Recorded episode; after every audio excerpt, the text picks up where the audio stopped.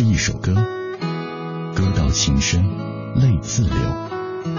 书如一樽酒，酒将醉时，笑与愁。书像一杯茶，茶香袅袅，情悠悠。FM 一零六点六，品味书香，每晚九点到十点，准备好书，在这里等你。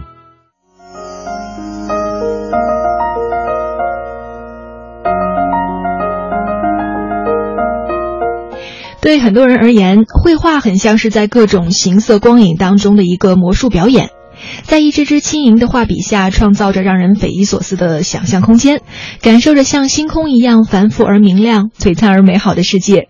油画凝固在画布上的永恒之光，是个人幻想和生活感悟的美妙结合。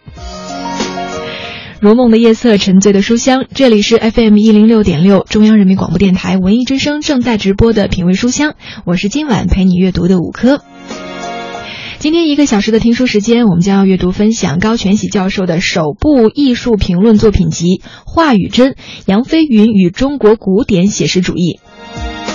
作者以独特的视角，结合中国仍然目前处于起步阶段的古典艺术状况，那么分析和研究了以杨飞云为代表的中国古典主义的油画形态史，并且对这位画家二十多年来的这个经典油画作品，比如说《北方姑娘》《唤起记忆的歌》等等，进行了全面而细致的解读与描述。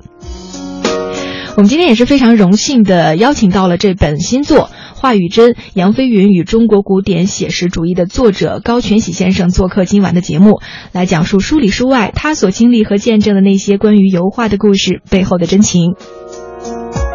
就像我们今天晚上要介绍的主人公，当代中国古典主义油画创作群体的杰出代表杨飞云，他的油画作品不仅带给我们欣赏者朴素宁静的这种和谐感，还透露着无限的那种活生生的艺术气息。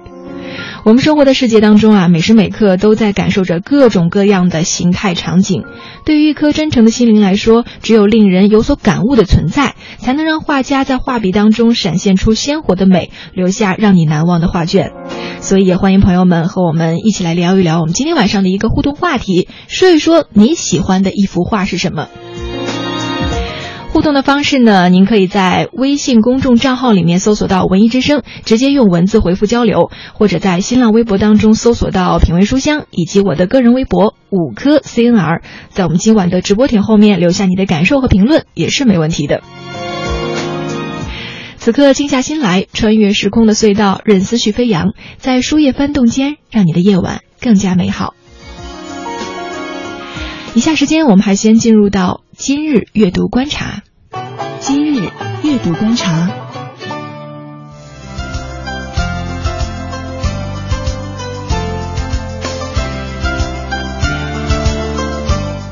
今日阅读观察，我们首先来了解一下新书出版方面的讯息。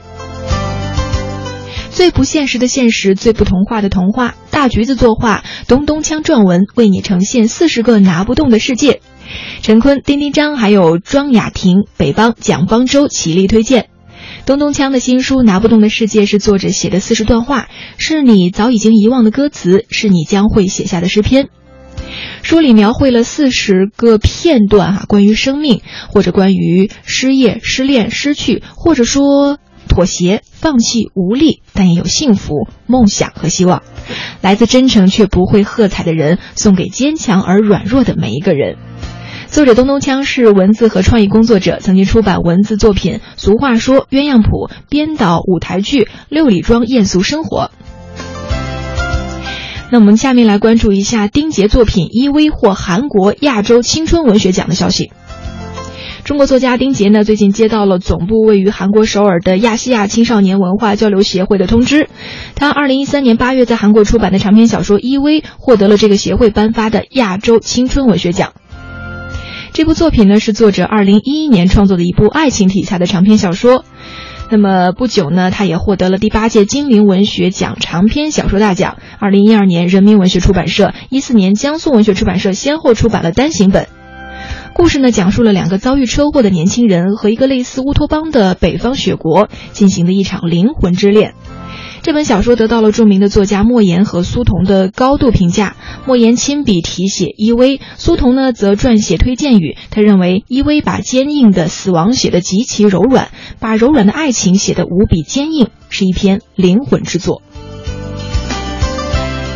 最后，我们再来了解一下活动方面的讯息。六月八号，也就是明天下午的三点半到五点半，在东城区的普布里克书店，地址呢就是在这个东城区的这个东直门香河园路一号北区当代 MOMA，将会举办小画实书读书沙龙。一种食材，一种味道，一份食书，一段记忆。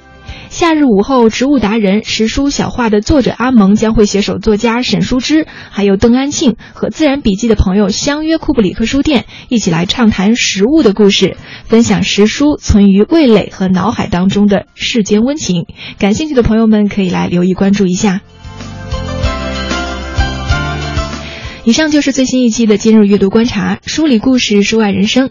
您正在收听的是每晚九点到十点播出的品味书香，我是今晚陪你们读书的五科。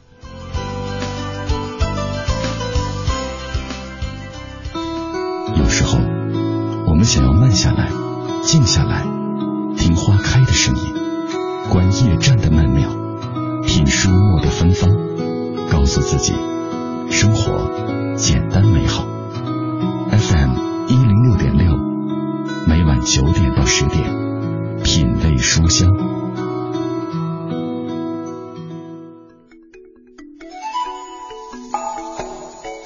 华语真，杨飞云与中国古典写实主义，是高全喜先生首部艺术评论作品集，也是国内第一部关于油画领域的古典主义在中国产生发展的系统性梳理和介绍的读物。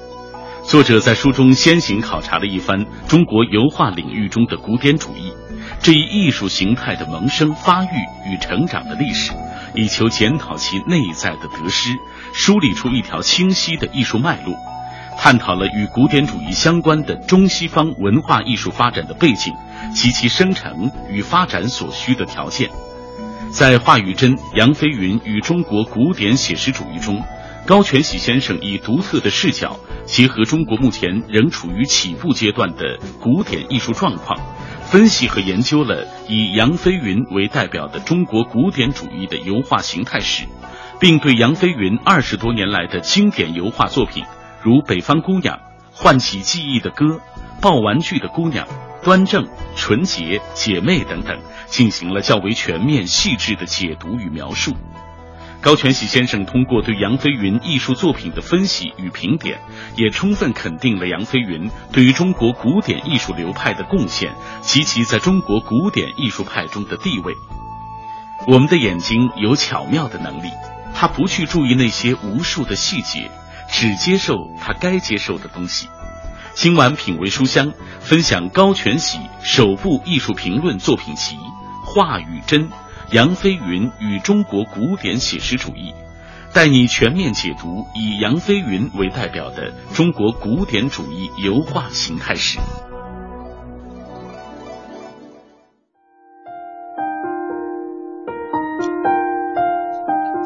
今晚的品味书香，我们就从这本看起来赏心悦目、读起来颇具心得的艺术评论作品集《华语真：杨飞云与中国古典写实主义》说起。那么，首先有请这本书的作者高全喜老师。高老师您好。你好。嗯。欢迎您做客我们今天晚上的品味书香。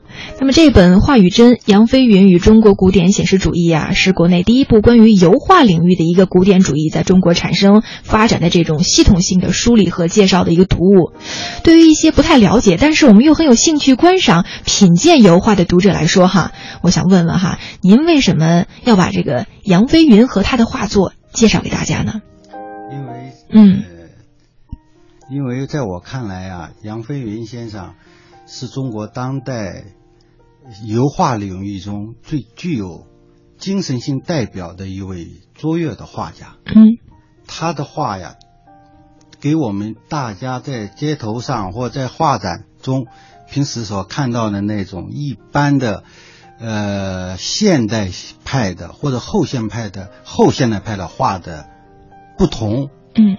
就在于他的画面中体现着一种非常宁静的一种精神性的心灵的力量。我觉得这这种，在呃在多元化的现在当今中国的画坛中，在油画的各个学派、各个类型的作品中啊，杨飞云的作品以他非常纯净的美姿，体现着一种创作中的一个非常高的思想境界和非常深的那种艺术的含量在里头。嗯，我觉得这个东西是我是他打动我的，是他打动你的，把我对他的理解分享给诸多的读者。嗯，这个核心词就是感动。对，嗯。呃，我们也了解哈，这个油画其实不同于咱们中国传统的这个水墨画，它是一种全新的艺术表现方式。这本书呢，其实你也用了很详实的这个文字啊，三大篇章，结合咱们中国目前仍在处于这个起步阶段的这个古典艺术的状况，从各个角度出发，也分析和研究了刚才您提到的杨飞云为代表的中国古典主义的油画形态史。您刚才说了，杨飞云的画作打动了您。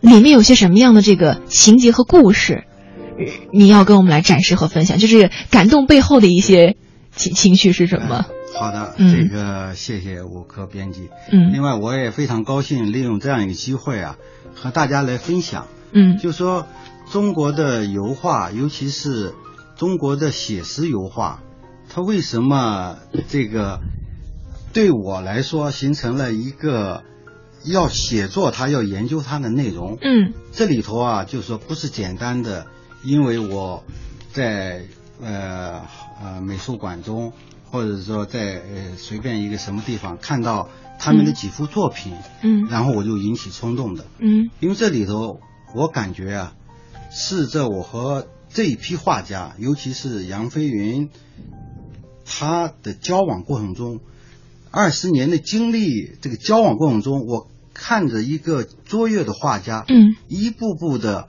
成长起来，一步步把他的这样的一个呃艺术的创作奉献给大家的这个过程，所以说某种意义上来说，就说没有我和二呃杨飞云二十年来年的交往，没有我对他的一个人的认识，他的这个创作的认识，他的诸多的一些作品的经常的欣赏和呃体悟吧，嗯。甚至包括我经常呢在他的创作过程中，在他的画室中，嗯。在和与他的爱人、他的小孩的交往过程中，在我们共同的研读或者欣赏某一些杰杰出的西方的一些油画，共同探讨一些关于艺术啊、文学呀、人生的一些交往过程中，没有这些内容的话来说，那我觉着，呃，这部作品是难以想象的。嗯说起来呢，刚才这个呃，五克编辑也谈到了，在这本书里头啊，实际上说的是一个比较呃理论性的话题或者专业性的话题，但是实际上它是有了很多的故事。嗯比如我和杨飞云的初步交往，啊然后看到他是怎么创作的，他的，在我看来，他的一些重要的作品是怎么样创作出来的。嗯，这些这些过程，我们想都应该会很有意思感兴趣。你跟他是哪一年认识的？呃，说起来，我们认识最很早了。嗯呃，就是说，因为我是八五年到北京来读博士的，嗯呃，读西方呃思想史。呃，杨飞云呢是八二呃七八级的这个呃中央美院的第第一届的可以说是油画的本科生，然后是中央美院有最著最著名的第一画室，是由金尚仪当时的前院长金尚仪先生主持的这样的一个第一画室。他其此外呢还有第二画室、第三画室。那第一画室主要的特征就是以古典主义或者古典写实主义为他的主要的创作的基本的形态。嗯那么呢，杨飞云实际上是他七八年就是在中央美院的这个学习过程，就是受益于或跟着他的老师靳尚仪这一辈老师学的就是古典的写实主义的绘画。嗯那么他毕业留校之后，呃，也在第一画室。所以说，要说中国古典的写实主义，改革开放之后，那么它的发源地就是中央美院，中央美院的第一画室。这里头除了金尚义先生，还有朱乃正一系列呃呃老先生。当然喽，像他们的学生，像杨飞云这一代，除了杨飞云，还有王宜东，呃一些其他的很多的一些优秀的画家，他们是在这个第一画室中哺育成长起来的中国。改革开放之后的，用我看来，用我的话来说，我在这本书里来说，嗯，是第三代中国古典主义油画的代表人物。那么到现在啊，当然像杨飞云他们的这个学生啊，呃，已经起来了，可以说有了第四代，甚至第五代也在开始成长。可以说这样的一个脉络。我呢和杨飞云的交往呢是他留校之后，嗯，说最早呢是要说起来是八五年呢是在八美术大家都知道美术在中国当代美术发展过程中有两个重要的标志性的事件，一个就叫八五美术新潮，一个是八九现代艺术，就说这是改革开放之后中国思想解放的过程中，随着这个人文的用我的话来说。中国的人文启蒙思想的这样的一个思想演变过程中的大的背景下，嗯，美术艺术圈里头这两个标志性的事件和标志性的时代，他们是在这个过程中，中国的现代的这个美术从文化大革命之后，进入了一个现代的美术开始发育成型了。那么在这个发育成型过程中，那么古典写实主义在这里头。是作为一个主流的一个重要的一支，嗯，那么所以说，我恰恰是在八五年前后吧，那时候就在北京读书的时候，曾经到中央美院和他们的年轻老师有一次座谈，哦，那时候就说和杨飞云就认识了，但是那时候认识的并不交往并不多，因为当时杨飞云他的性格是比较腼腆。比较朴实，您只是在于扎实的作画，很少交往。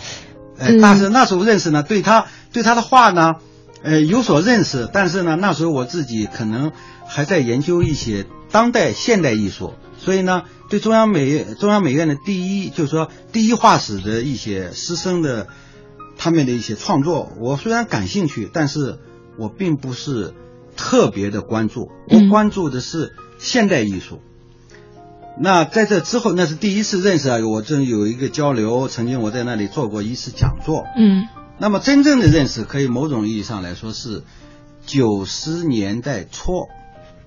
九十年代初呢，我毕业了之后啊，在中国社科院工作。那时候呢，我又和呃画家们有了交往。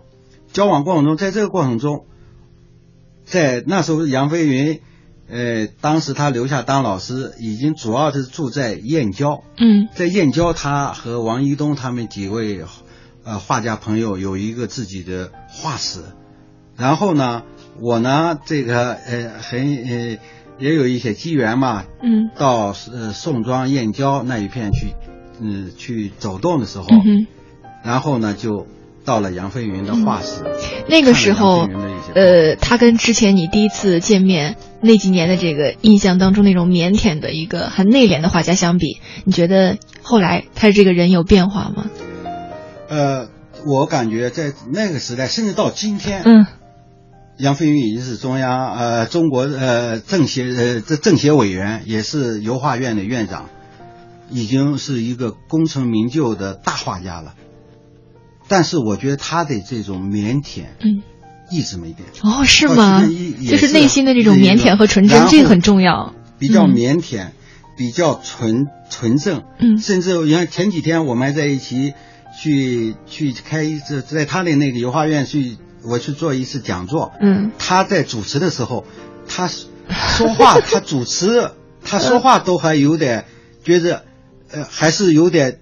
抖抖嗦嗦那意思，就有点小紧张。小紧张，就是你看这样的一个 一个大画家，这样一个院长，在自己的院里头请一个呃呃，我一个学者到这来讲一下子这个当今中国思想的一些状况，嗯。他都是处在还是他自己都说我在学者面前我就有点紧张，嗯。嗯。我话也说不太清楚，嗯。但是呢，呃，我还是真诚的欢迎他来讲课。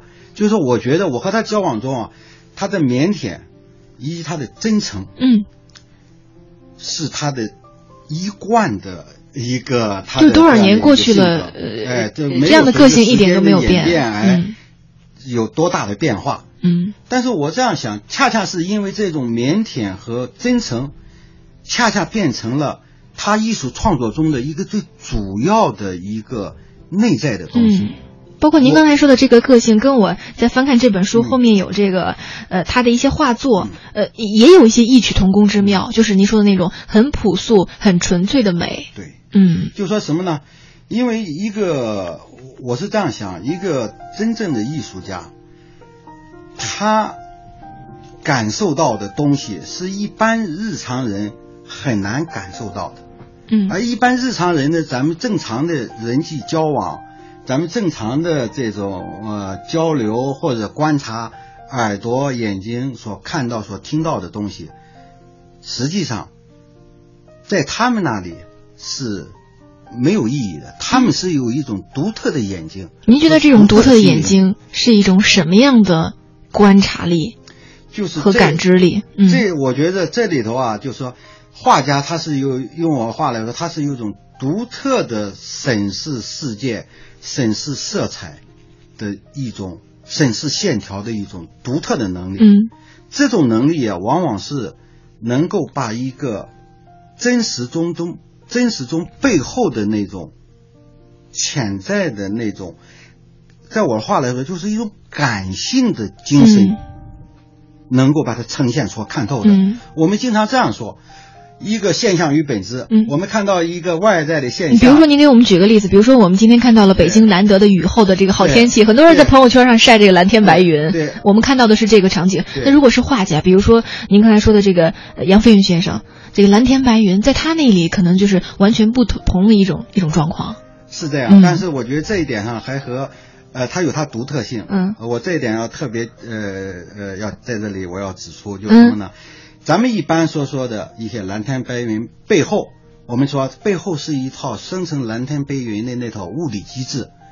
我们所谓看到一个，我们认识一个人或者认识一个事物，我们通过一些现象，我们看到的是它的背后的那个抽象的道理，嗯认为抽象的道理是最本质的，对吧？嗯但是实际上画家他不一样，他看到的是这个现象背后的另外一种现象，就这种现象是一个最本质的，嗯。就是说本质在画家那里不是一个抽象的原理，同样是一个色彩，也同样是一种呃一种线条，嗯。但是呢，这个线条已经不是在我们直接的肉眼所看到的那个线条，它是一种精神的一种眼睛能够感受到的那个线条，所以这就是一个什么呢？一种抽象的，呃，或者一种形象的那种本质。嗯我觉得，我这回到杨慧莹的画中啊，嗯或者说回到古典主义的画中，我觉得这里头就在于什么呢？我可能说的比较抽象，嗯但是这里头的意思是什么呢？嗯它不是在给我们揭示一个概念，嗯它是让我们看到了一个给我们肉眼所看到的这个色彩不一样的，同样是色彩的东西。嗯这个色彩的东，这个色彩是需要有一种精神的感受。嗯嗯也就是说，为什么他们比如对一些腼腆、一些真诚，为什么在交往过程中，他们是表现在这一方面呢？就在于他对那种精神的那种现象，他们有敏感，嗯他们能感受到我们平常人感受不到的那样的一种。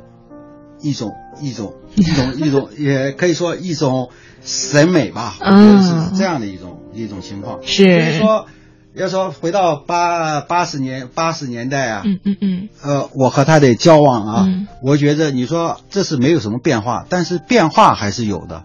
嗯最主要的变化就是，我觉得他的创作呀，到八十年代啊，他的创作已经进入到了一个相对嗯嗯嗯，相对成熟的阶段。嗯，是的。呃，那稍后是我们这个冠半点广告的跳播时间，在广告之后呢，我们今天晚上请到的这本书的作者高全喜老师也会继续的来讲述啊这个油画哈，包括书里书外一些动人的情怀和故事哈。呃，也希望大家能够继续锁定我们的频率，呃，我们来感受在这个油画创作背后那种人物的质感啊，非凡的表现力，还有它给我们带来的那种宁静朴素的美。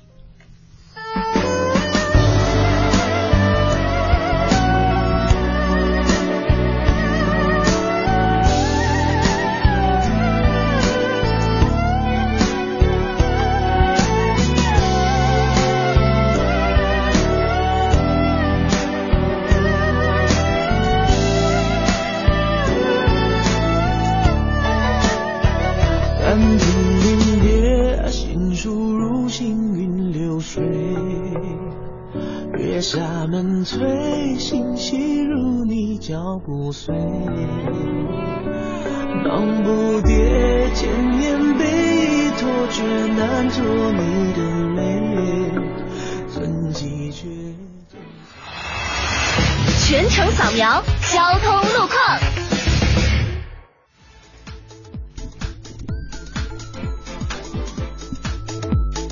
机场高速三元桥下正在进行桥梁的这个养护施工，目前施工围挡占用了双向主路最外侧的车道。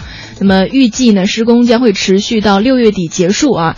那前往机场呢，可以由这个东北四环四元桥盘桥驶入机场高速，从而避开施工路段。听天气知冷暖。我们来了解一下天气。今天夜间是多云转晴，南转北风一二级，最低气温十八摄氏度。明天白天多云转阴，有雷阵雨，北转南风二三级，最高气温三十摄氏度。这两天的夜间最低温度在十八摄氏度左右，凉爽舒适，有利于睡眠。白天也不会太热，有利于考考生们的正常发挥。以下时间正在为你直播的品味书香，希望大家能够继续锁定收听。人保电话车险邀您一同进入海洋的快乐生活。杨儿，你今天怎么愁眉苦脸的？嗨，别提了，我那车年检到期了，罚款还没交。你说像我这么忙，哪有时间？哪有时间呢？哎，这你就 out 了吧？还不知道人保电话车险的四代服务，不仅能代缴违章罚款，代办车辆年检，代办车险理赔，还能酒后代驾呢。哎呀妈呀，这服务！必须投电话投保就选人保四零零一二三四五六七。欢迎收听海洋的快乐生活。大家好，我是海洋。哎呀，今天中午呢，我就去超市买吃的嘛，我就看到一对打得火热的恋人呢，在柜台前面付款。哇塞，啊，穿着白色的衬衫、牛仔裤和白色的帆布球鞋，他们就在柜台前准备买单。当店员询问啊。询问他们饭团是否需要加热的时候，两个人就说：“啊，要和我们的爱情一样滚烫滚烫，要加热。”然后这店员加好加热好饭团之后呢，笑眯眯的递给两个人说：“啊，那你们快点吃啊，这玩意儿很快就凉了。”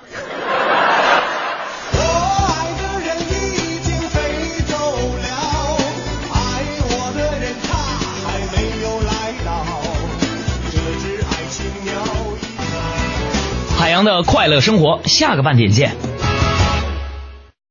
海洋的快乐生活由人保电话车险独家冠名播出，电话投保就选人保。四零零一二三四五六七。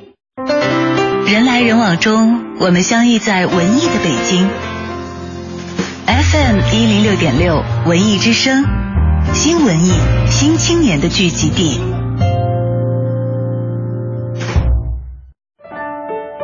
斯泰在阅读中发现智慧的钥匙，惠普尔在阅读中找到人生的灯塔，高尔基在阅读中收获生活的伴侣。品味书香，梳理文字，书卖人生。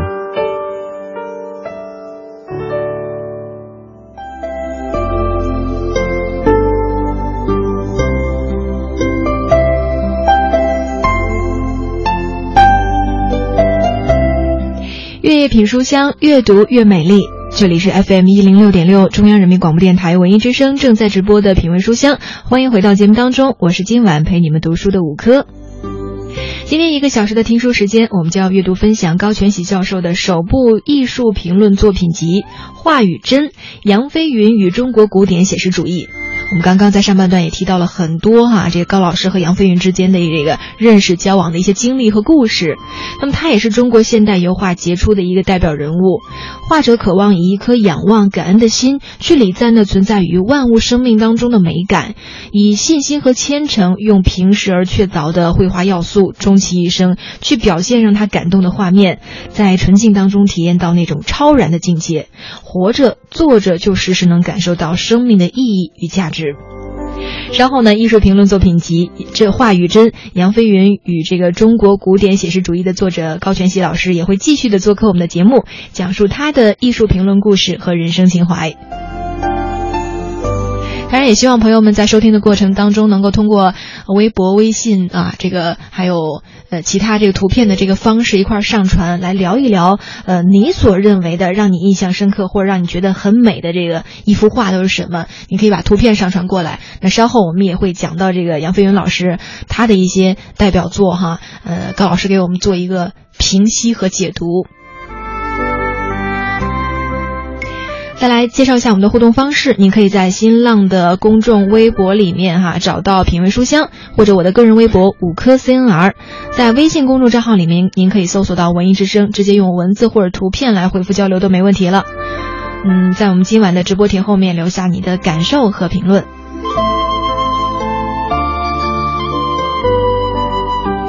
一个画家静静地坐在画室里，坚持他的这个架上绘画创作。我们也能从书里来理解，呃，作者为什么常常从一个女子的眼神里，或者一把古老的椅子里，甚至是一扇窗户里，去表达他的艺术理念和审美理想。那杨云飞呢，用高超的技艺将这些平凡的事情和生活的状态啊，都展现在了画布上。他也用画笔将它们进行了美的提升，用最质朴、最真诚的方式向读者反映了。真正的永恒。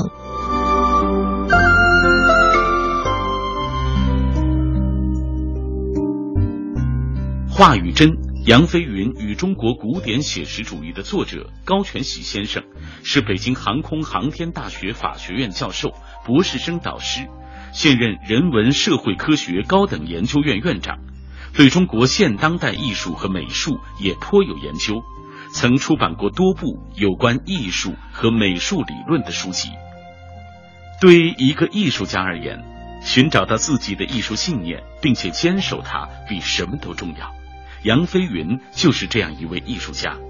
无论是二十世纪八十年代的新潮美术时期，还是九十年代的新艺术浪潮中，杨飞云和他的绘画都仿佛侧身于时间之外，在与各种时髦流派擦肩而过当中。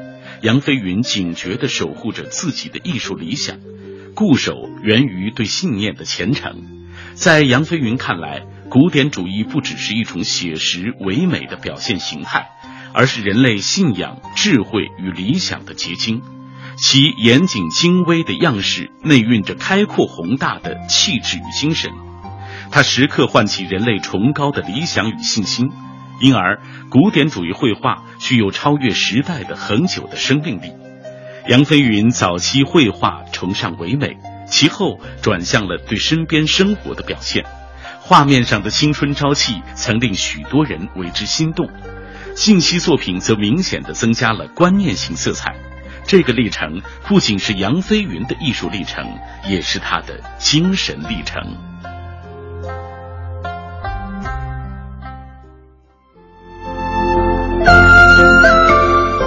今天晚上的品味书香，我们将继续对话作者高全喜老师。高老师啊，这个书里也曾经提到过哈，杨飞云总能在看似平凡的这个人物，还有日常的场景当中，给我们表现一种永恒的品质哈。比如说啊，他就把他的妻子会画进不同的画面里。您给我们讲讲这其中的一些让您印象深刻的片段和故事。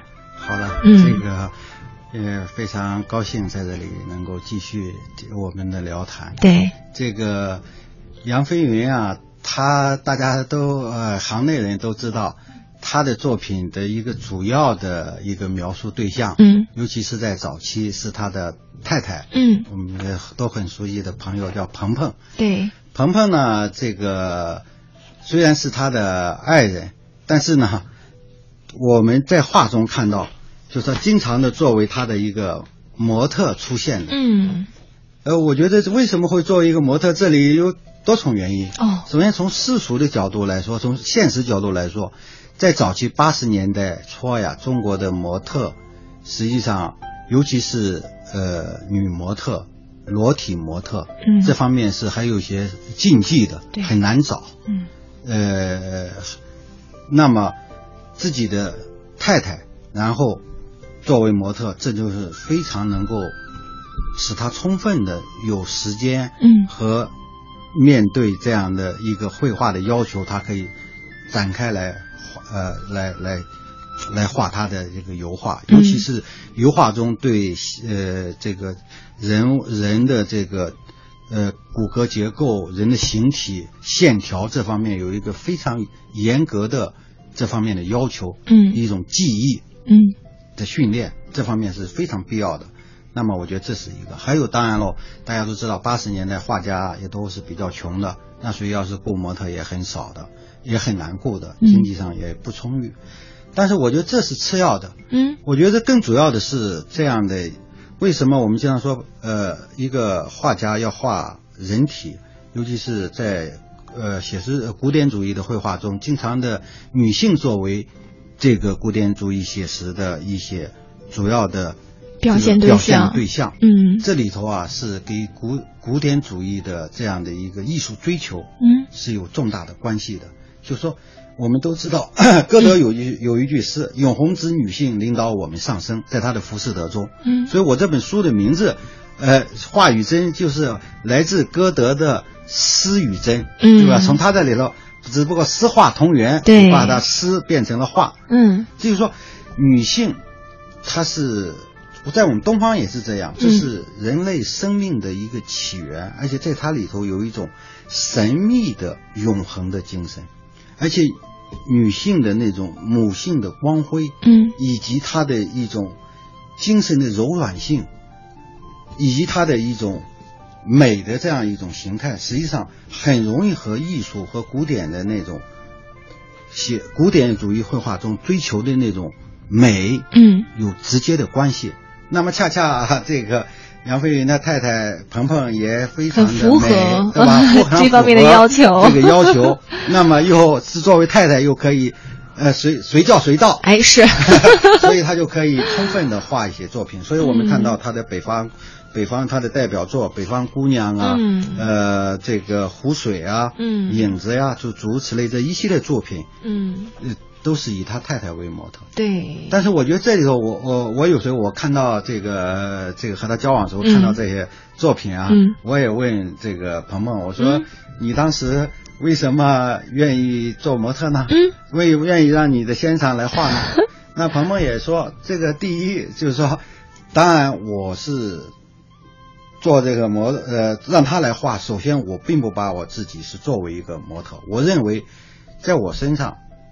杨飞云能够发现他所需要的那种，哦，他认为非常，他追求的那个永恒的东西。嗯两个人非常的哎信任彼此对对对，他们啊当然是属于青梅竹马啊他们都来自内蒙古，嗯呃，这个草原，嗯然后呢，到了中央美院，这杨飞云考上了中央美院，鹏鹏比他小两三岁，后来呢也考到了这个中国中医药大学。嗯但是呢，中医药大学他后来鹏鹏也跟我说，他中医药大学学了几年中医是全学学了就忘了，然后底下他也喜欢绘画，哦然后夫妻俩一起，呃，同时创作，嗯同时这个来来在事业上彼此支持哈对对，彼此支持。嗯所以呢，某种意义上来说，他的作品说。我经常给呃朋友们说，我说你嗯成就了杨飞云，对不对？这是当然是虽然是玩笑，嗯但是我可通过这个来说，他们两个人，我觉得就是可能缺一不可。对对，我觉得是说一个什么问题呢？就是说，这个古典主义啊，它的渊源中，刚才说的是，它除了来自于这种人性中的这个尤其是女女的美好之外，它还有一个来源，就在于呢，它是从一种神性的东西过来。哦。所以说，我们看西方的古典主义油画，在它的文艺复兴时期，甚至他他在他的早期的基督教的那个呃一些作品中，嗯。都是有着一种神性的东西，而这个神性中，他们对像圣经题材，嗯对一些这种所谓的天使，嗯对圣母这些东西都有是很，就是说很多画家画了很多这方面的题材。但再追远可以再远的话，我们可以说呃到呃呃文艺复兴时期画呃维纳斯、嗯古希腊罗马时期的这些这些女神，嗯这都是一脉相承的。这里头体现的是什么呢？就是人的东西，绘画的绘画所画的人，某种意义上说是挖掘他人的神性意识。人一半是天使，一半是魔鬼，所以说绘画中，他把人的天使的一面形象的展示出来。而相对来说，我刚才我看也介绍了，我也谈到了，就是说为什么杨飞云他的古典写写实主义、古典主义的绘画追求和现代艺术和后现代艺术这不同。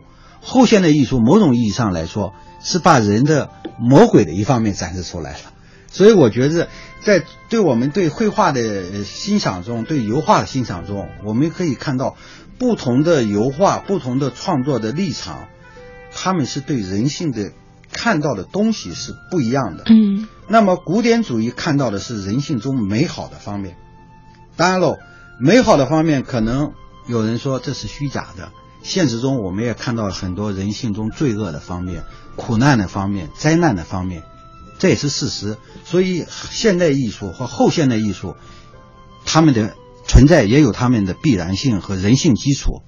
但是作为一个我们一个正常的人，或者作为一个现实中的人，我们更愿意用一种美好的东西来去超越，来去呃，就是消解我们所看到的那些不幸的、糟糕的东西。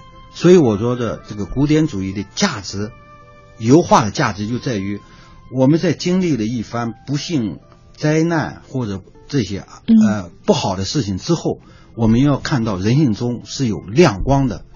那么，像中央美院他们这一波波油画作品，尤其是杨飞云的油画作品，体现着这样的一种上层古典的神性精神，然后又能够具体的体现在一个一个的一景一物、一人，呃呃，每一个一人的甚至人的一个笑笑容，嗯。一个呃眼神中，嗯。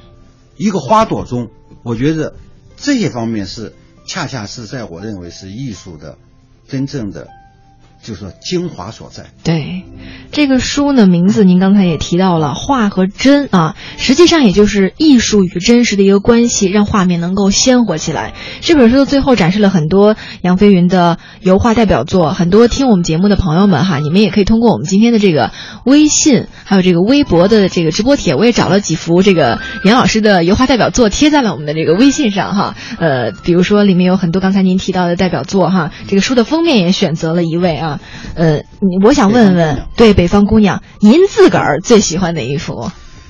呃，是这样，嗯我作为一个油画来说呀，我觉得他的《北方姑娘是》是他的成名作，成名作也是他目前来说、最具有代表性的一幅作品。嗯，您觉得这幅画到底美在哪儿？就是比如说我们普通的这个观众或者是听众读者看到了以后，应该怎么样去分析和解读它呢？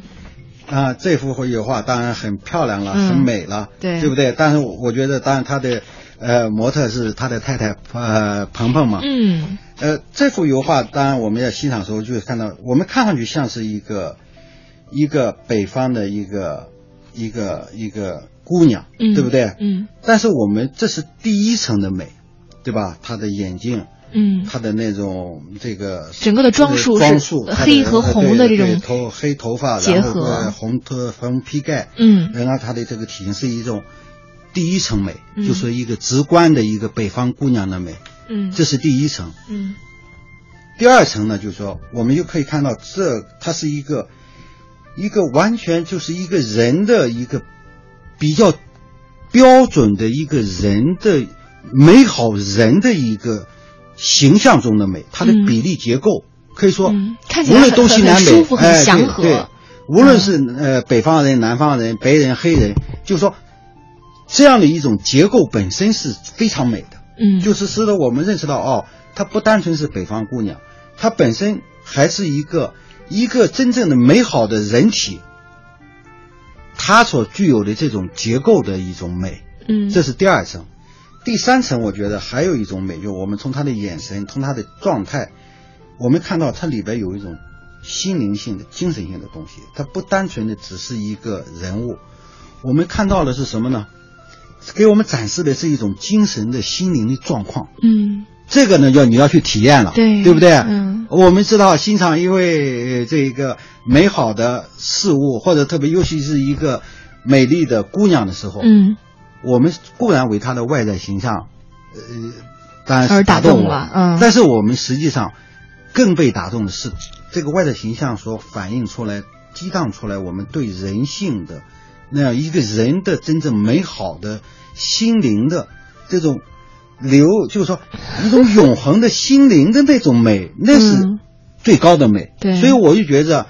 这幅油画作品啊，假如欣赏，至少有三层。嗯一层是作为一个北方姑娘的一个淳朴的这么一个美，嗯第二个呢，作为一个人人的结，作为一个人的女女女子的一个结构性的骨骼呀、造型啊、线条啊、色彩啊，这嗯搭配成一个结构性的一个美。嗯第三个呢，就是一种精神的心灵的美。嗯，我觉得这三层至少来说，这一幅作品。我们在欣赏的时候，我是不是就可以入门了，是吧？这幅作品名字叫做《北方姑娘》，在我们今天晚上品味书香，呃，这个直播帖里面的第二幅图上面就有。大家如果现在比如说有电脑或者有手机的话，也可以点开来看一看哈，感受一下。其实，呃，这本书的封面上还写着这么一段话，我个人非常喜欢，说我们的眼睛有巧妙的能力，它不去注意那些无数的细节，只接受它该接受的东西。我们也想特请教您啊，就是咱们普通大众现在我们经常会去感受艺术嘛，比如说我们去听音乐会，我们去博物馆，我们去美术馆看看画展。您觉得，比如说我们看到了眼前的这一幅幅画啊，尤其比如说呃这个古典的写实主义，咱们怎么样更好的来欣赏这些作品呢？首先，我觉得啊，我们要有自信心。嗯，就是什么呢？我们首先把自己作为一个有欣赏能力的主体，或者说我们自己就是艺术家。哦，我们要有这个心态自信心。嗯因为什么呢？我们知道，我们看到的所有的东西不是被动的看的，是我们主观我们想去接受经常我嗯们说说看不到，视若无物无物，经常有这种状态。为什么这些东西能够打动我们？我们能够看清楚这些东西，我们能够判断下判断它是好是不好。这里头是有一种我们主动的、无意识的选择在里头的。嗯。所以呢，人的主动性，你自己本身作为一个人，作为一个欣赏者，你自己本身就是尺度，嗯。你就有能力，甚至你就有资格去欣赏这种东西，所以要建立这个自信。嗯，所以很多人一看呃油画作品，或者说尤其我们不是专业的。不知道看不懂，我就不要有这个心态，哦。你是完全看懂，因为这看的东西就是你自己。嗯，当然，另外一点呢，你要提升自己，就是说。这就有量变到质变吧提升自己，就是说嗯。我要提高我自己能够欣赏的能力。嗯。就是说我看到的大千世界，本身有些东西为什么这些东西好，是这些东西本身好吗？嗯。一方面是，更主要的是我有我欣赏它好的这种鉴别力、嗯。能力，所以我觉着啊，呃，更主要，所以说从这个话来说，经常大家说每个人都是艺术家，就在于不是说你都能去创作，而是说我们每个人都能有欣赏美的能力，嗯。而这一点我们天生的就有。哦。第二呢，我们要在自己的生活中，在我们的呃呃生长的过程中，嗯，我们要有意识的去培养自己，提升自己成呃潜在的东西，使它哦更加的到一个高度。哦，谢谢谢谢您给我们的提示哈。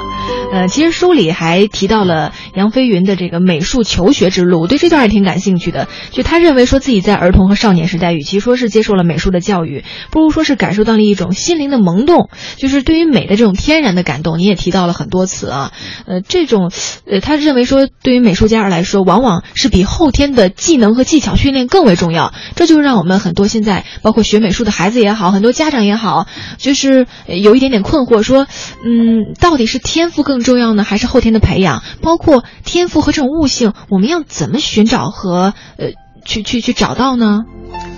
这里头呢，嗯就是说，我觉得对这个问题有高低两层的理解。对，就是低层次的理解，当然大家都知道，嗯绘画它是一种特别的技术，嗯。所以呢，首先你要学会这个技术，你要掌握一定的技巧、嗯形式，嗯。就像我们要会拉提琴，你要嗯我们要会乐谱。你要会乐谱，嗯。你要会一些成天拿，嗯。这是一个当然。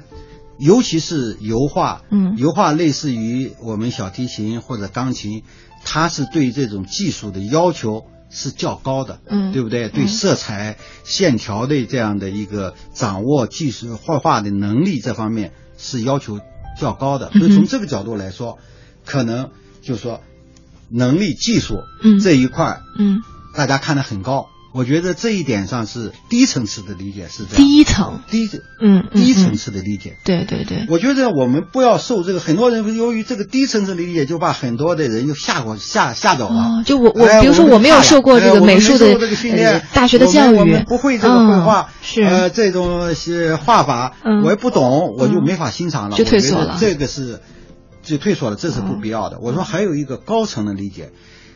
就是说，随着因为在过去大家都相对来说没有这个条件，现在嗯假如你有这个条件，基本的简单的学一学之后，高层的理解就是高层的理解就在于技术是次要的，关键问题是你有没有这种不叫天赋，嗯就是你有没有这种心灵最重要。是对美的感知吗和天才的天赋不一样。嗯心灵它包含着的是一种什么呢？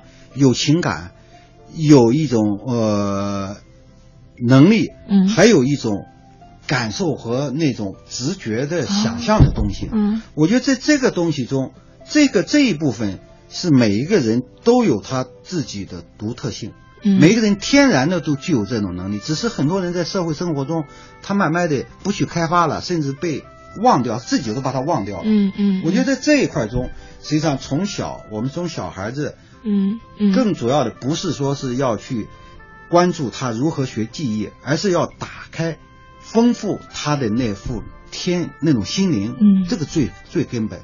这样的话，就使得你的欣赏艺术，你就能处在一个主动的地步。也用我的话来说，最终每一个人都可以成为艺术家。谢谢谢谢高老师的这个精彩的解读和点评。啊，时间非常快，今天晚上我们分享了很多关于美学的这个点滴的记忆和变化哈，呃，也跟大家来推荐这本书，名字叫做《话语真：杨飞云与中国古典写实主义》。希望以后在我们的节目当中有更多的这种关于美的画作的一些呃作者也好，专家也好来到我们的节目。那今天呢，我们会以书里的一段诗歌作为结尾，献给所有热爱艺术、勇于追求、坚持不懈的追梦人。这首诗书里也提到啊，来自于德国伟大的诗人席勒的作品，名字叫《艺术家们》。只有通过美这扇清晨的大门，你才能进入知识的国王啊国土。为了适应更灿烂的光辉，理智在训练自己的魅力。缪斯的琴弦震响，有一种悦耳的震颤，呃，浸透你的心脾，培育着你胸中的力量。这种力量将会飞向你未来的这个精神世界里。再次感谢我们今天晚上的嘉宾高老师啊！希望大家能够继续锁定我们的节目来收听稍后为您带来的《中国大舞台》。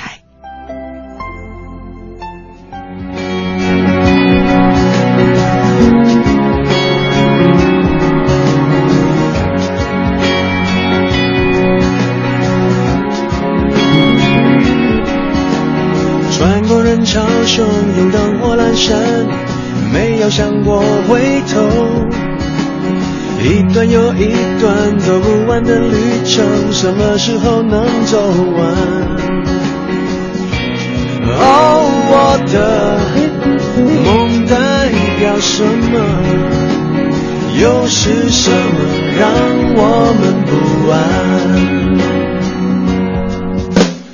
？That's just life，寻找梦。